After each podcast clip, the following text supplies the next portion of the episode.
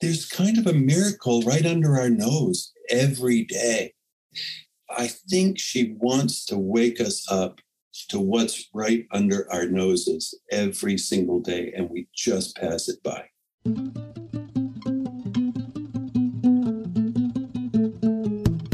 Welcome to the Book Society podcast. My guest today is Bill Schultz, who is a poet, the editor of the Hole in the Head Review, and also a divinity school graduate or spiritual studies or something like that. Yeah, I have a master's in theology. So, not divinity school. Well, it was a divinity school for some people, but for me, it was a master's in theology. Well, that's pretty cool. There's an alternate universe where I also studied theology. The book that Bill recommended today is Annie Dillard's For the Time Being which I had never heard of, nor had I ever heard of Annie Dillard. And now I'm a huge fan. She's fantastic. This book is fantastic and beautifully written. I cannot recommend it highly enough to anyone who's listening to this podcast. Please buy it and read it.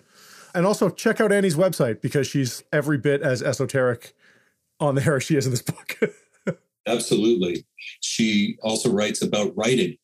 So she has a book called Writing Life.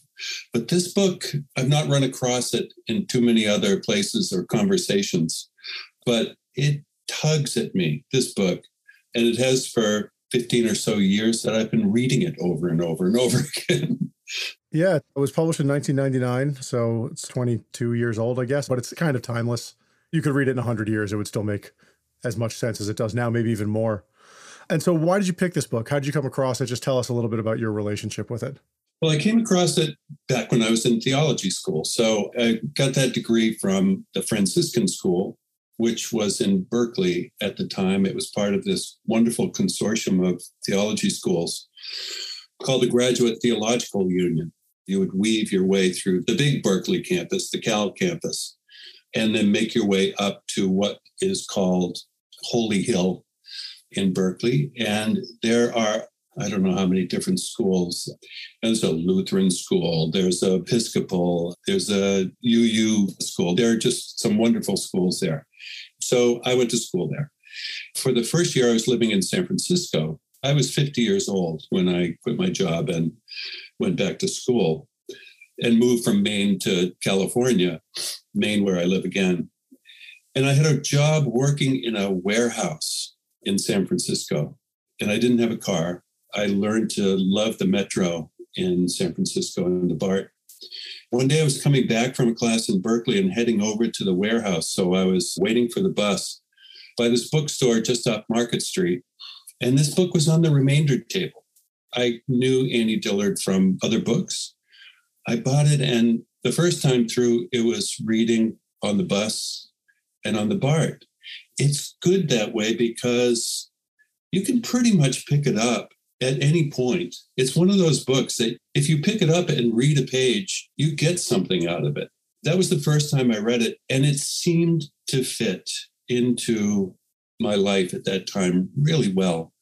It fit because of the work that I was doing, you know, studying theology and studying with the Franciscans. And this book cracked all of that open into a much larger conversation. And so at the GTU, there's a Franciscan school, there's this Jesuit school, which Teilhard was a member of. And Jesuits are known for education. If there was a Catholic high school in your town growing up, it was probably run by Jesuits. There was a Catholic high school in my town growing up. I went there and it was actually run by pedophiles. Oh, well, that's a whole different order. And we're not really thrilled with that order. Sorry, on this podcast, we can't let discussions of Catholicism escape the fact that they were systematically abusing children. They have done many good things, but that's one that you're not going to get out of that one so easily. No, and nor do I want to.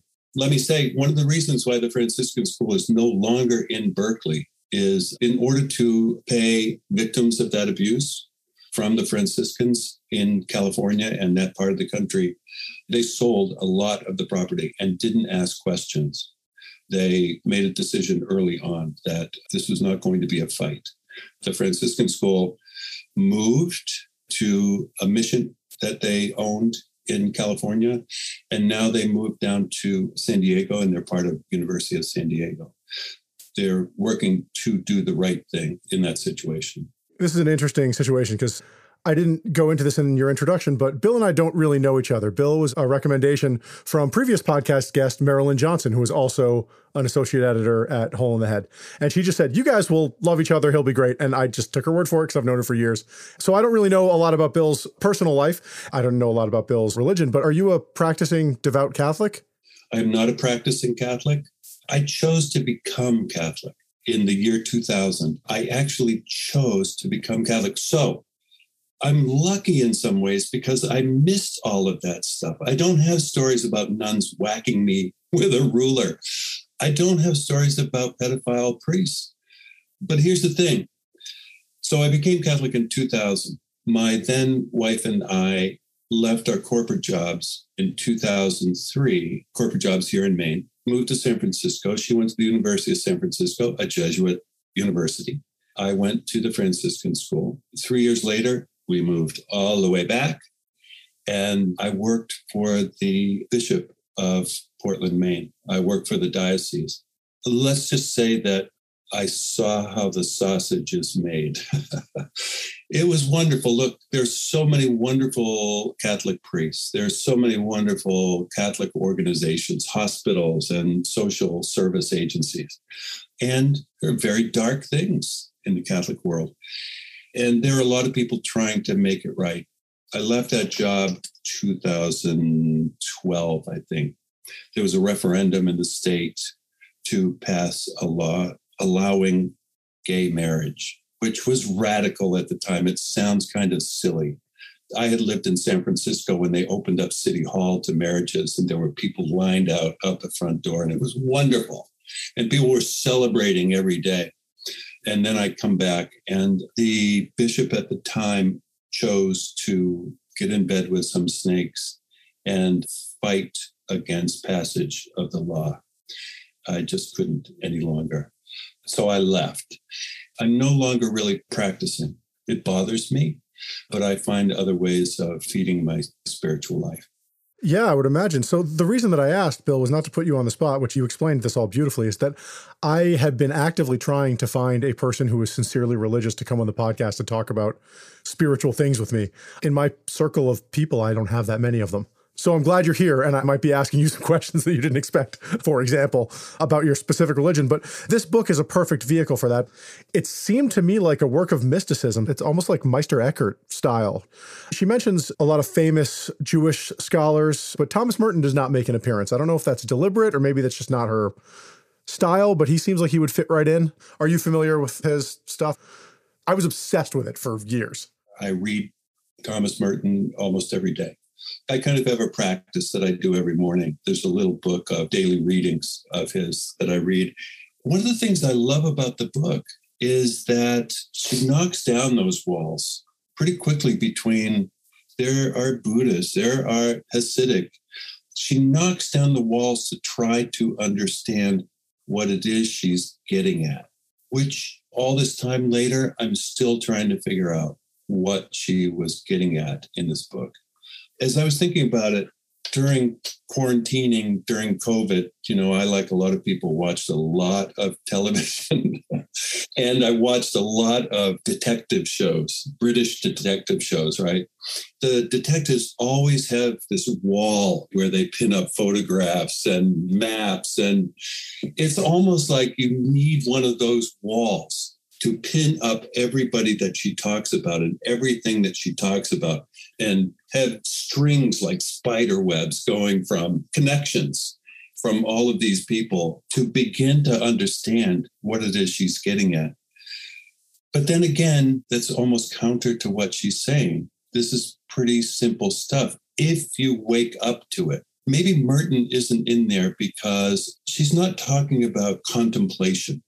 Her big guy is Teilhard.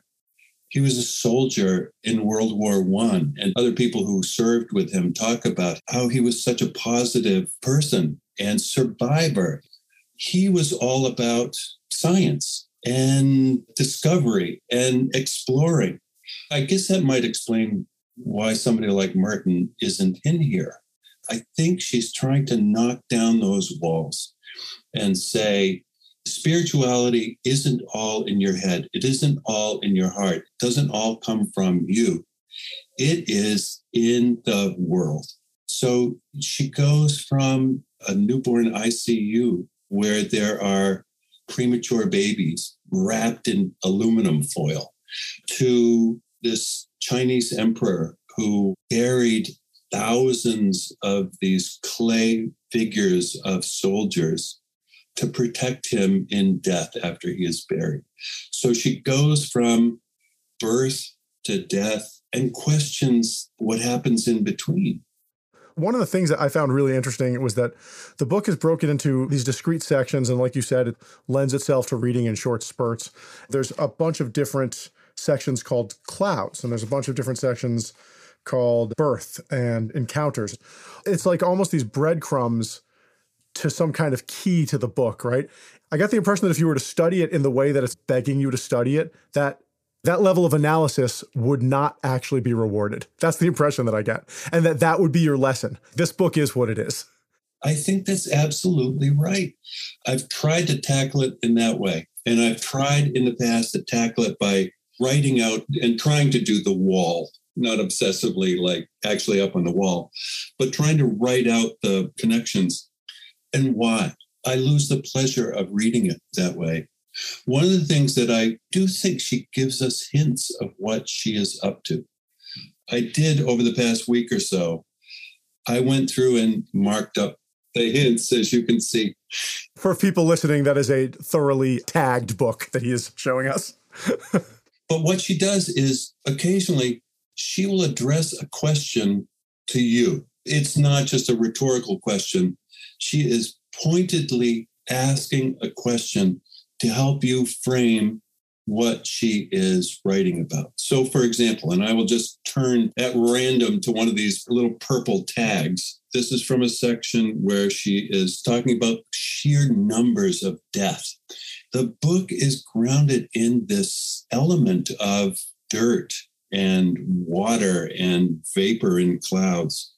Says, For man, maximum excitement is the confrontation of death and the skillful defiance of it by watching others fed to it, Ernest Becker said in his denial of death. And then she goes on, and here's the question after talking about numbers of people dying and catastrophes and so on, she stops and says, Do you notice here where we are what Becker calls the rumble of panic underneath everything?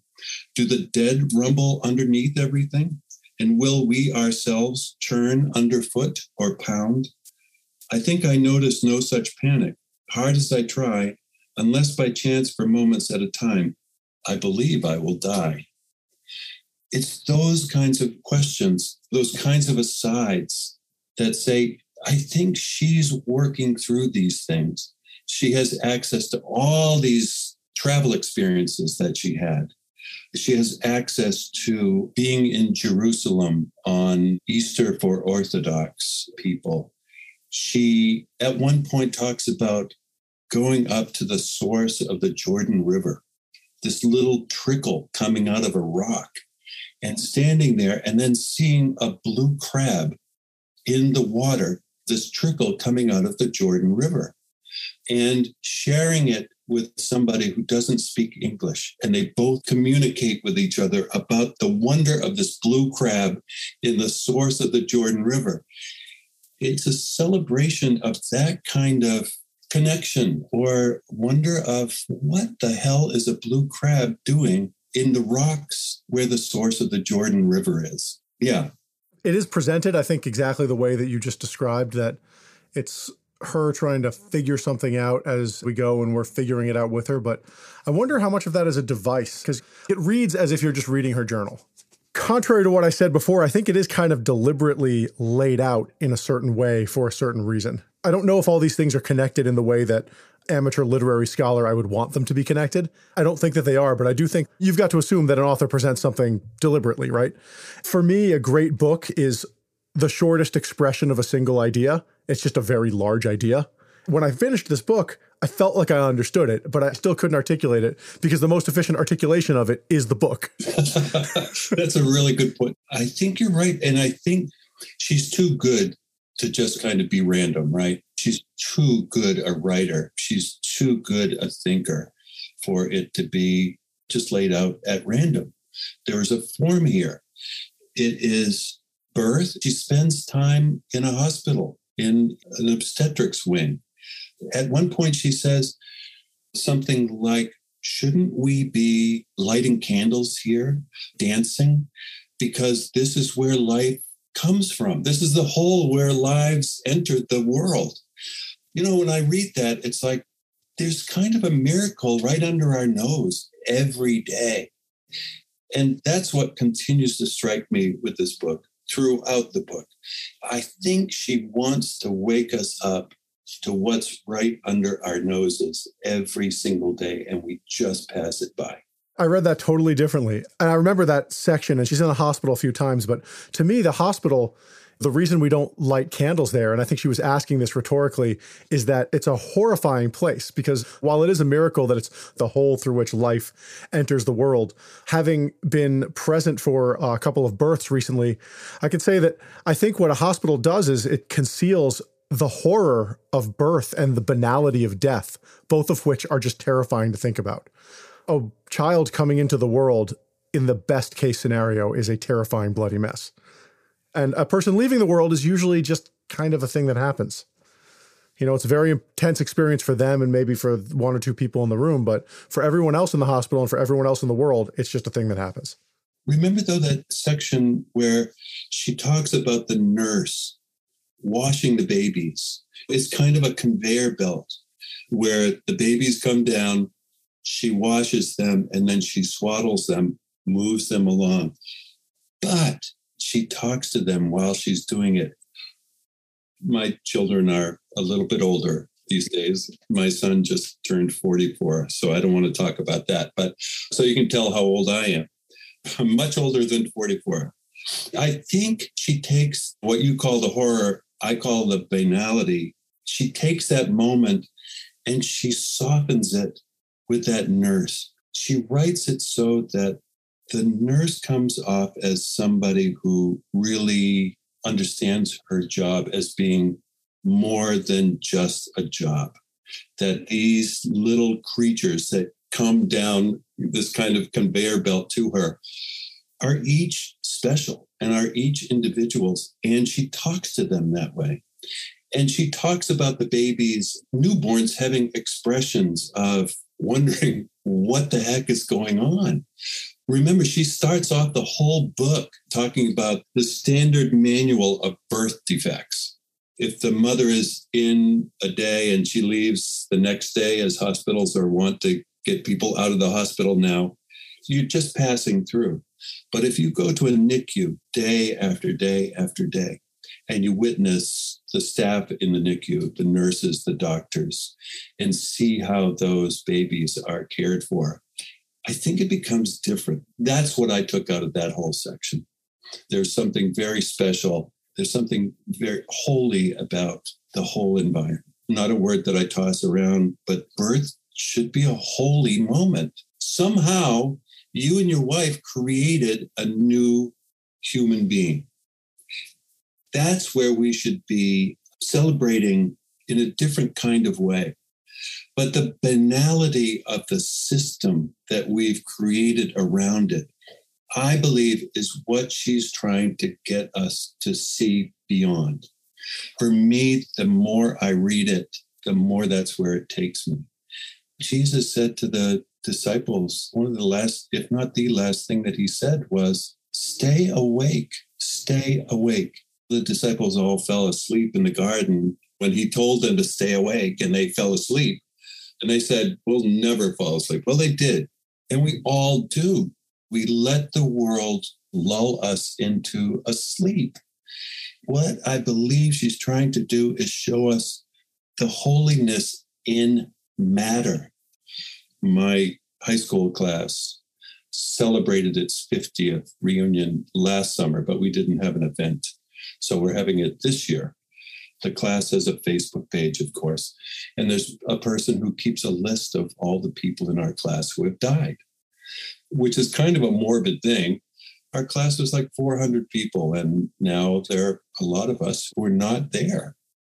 wake up, stay awake. While you have time here, stay awake. So, on the other side of this, I just started a text message chain or was added to a text message chain with the parents of the preschool class that my son is about to enter into in September. You know, maybe it's 30 people, maybe 15 kids and two parents each, approximately. Maybe it was because I had just finished reading this book. I said, this is going to be a really interesting study in humanity because we'll probably all be more or less friends for the next year, maybe the next two years. But in 20 or 30 years, this little piece of humanity will just advance out into the world in whatever ways it does. And half of these people statistically will be divorced. Some of them will be dead. Some of them may be married to each other in different configurations than they're in now. It was really interesting to think about that future when I was just entering into this really new and exciting thing. And I think about that stuff all the time. And I don't know if that makes me awake or asleep. you know, rather than enjoying it in the moment, I'm thinking about the inevitable demise of this group that I have not even yet really become a part of. I'm in my third marriage. I'm 69. This is my third marriage. Did I think when I was in graduate school the first time that we were going to be divorced? No. Did I even think about it? No. At that age, probably not a bad thing that I didn't think about that. But I look back on it now and say it would have been good to be more awake about my own actions back then. I wrote this down. Teilhard, he discovered Peking Man, which was one of the earliest wonderful finds. In 1929, the church wanted nothing to do with him because what he was doing was science and evolution and they wouldn't let him publish his work. He was a scientist publishing the work that for him was opening up approaches to God, but was shut down by the church. Talking about the writing again and how she writes this, it is the collage like way that she writes. So she jumps from a description of the NICU, and then she jumps to this Giacometti quote and then she jumps to Teilhard prayer from September 1923 when he's riding with his pack donkeys into Peking. She copies this out of his journal that he wrote in the morning, this prayer that he wrote Be pleased yet once again to come down and breathe a soul into the newly formed, fragile film of matter with which this day the world is to freshly is to be freshly clothed. Her progression is what our lives are. We can't help but focus on ourselves and what's right around us. I think what she is saying is expand your notion of what life on this planet is and has been, and that we are literally walking on the bones and skulls of tens of millions of people who have come before us. It is discovering spirit in matter, which is what she's about. I'm anxious to read it again.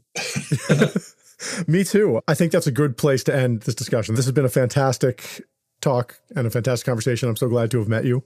Two things. First of all, I want to ask you to just talk a little bit about the Hole in the Head poetry review. Holeintheheadreview.com. The cover page is a poem that I wrote when I asked Bill to do the show, he sent me a video of someone playing a song that they wrote and asked me if I'd like to do something. And it seemed very clear to me that he was asking me to do some music. and so I wrote a poem instead. you know, what we do with that is whatever the person wants to do. If you have music that you think would work well for that section of the magazine, go for it. We'll take it it was a really great experience because I had never published a poem. I mean, I think any writer or even any amateur writer, I've written poetry there's journals with poetry in it around my house.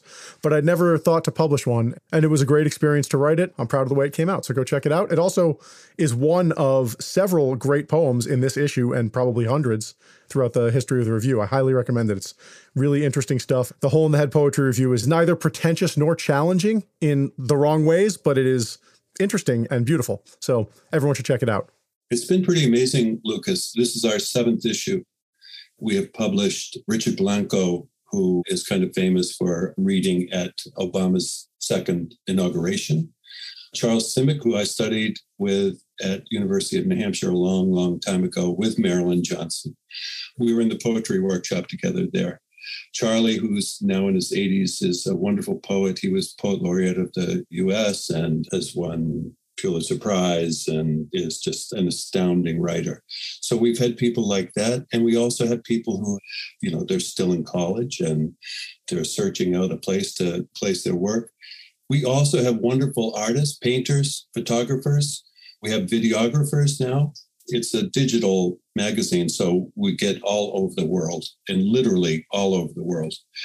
And the cover of this issue is a photograph of this A frame building, and it says the hot dog house on it. And it's an old roadside hot dog stand. If you believe in serendipity, the issue came out on August 1st, came out on Sunday with this photograph of this place. And on Monday, the longtime owner, Hot Dog Eddie, passed away on Monday. So it was kind of a fit memorial for Hot Dog Eddie. Well, we can dedicate this episode to Hot Dog Eddie, wherever he may be. Absolutely. This is for you, Hot Dog Eddie. so let's close with I ask all the guests to recommend two books, one by a living author and one by a deceased author. Another book that I read every day that was edited by W.H. Auden letters of Vincent van Gogh. They're letters specifically talking about the art of his painting. And they're amazing. Man, I can't recommend that enough, especially with all this Van Gogh stuff going on, this immersive experiences. Just read the book, listen to Van Gogh's own words. The other is The Art of Living. It's a compilation of talks by Joseph Campbell. The woman who compiled this book is living. So, The Art of Living and the Auden version of Van Gogh's letters, both wonderful. Bill, thanks so much for being a guest. We'll have to have you back. It seems like you read several books every day, so we'll just pick another one and have you back one of these days. Thank you, Lucas. I really enjoyed talking to you. The Book Society podcast, where we talk about interesting books with interesting people. New episodes every Friday, hosted by me, Lucas Cantor. We have a different guest every time. We might bring the same guests back every once in a while, but so far it's been different guest every time. It is edited and produced by Santiago Ramones, who is an awesome dude with his own podcast called Bit Depth, which I highly recommend. So tune in every Friday, or I mean, really, whenever it's a podcast. You can listen to it whenever you want. Thanks for listening. Bye.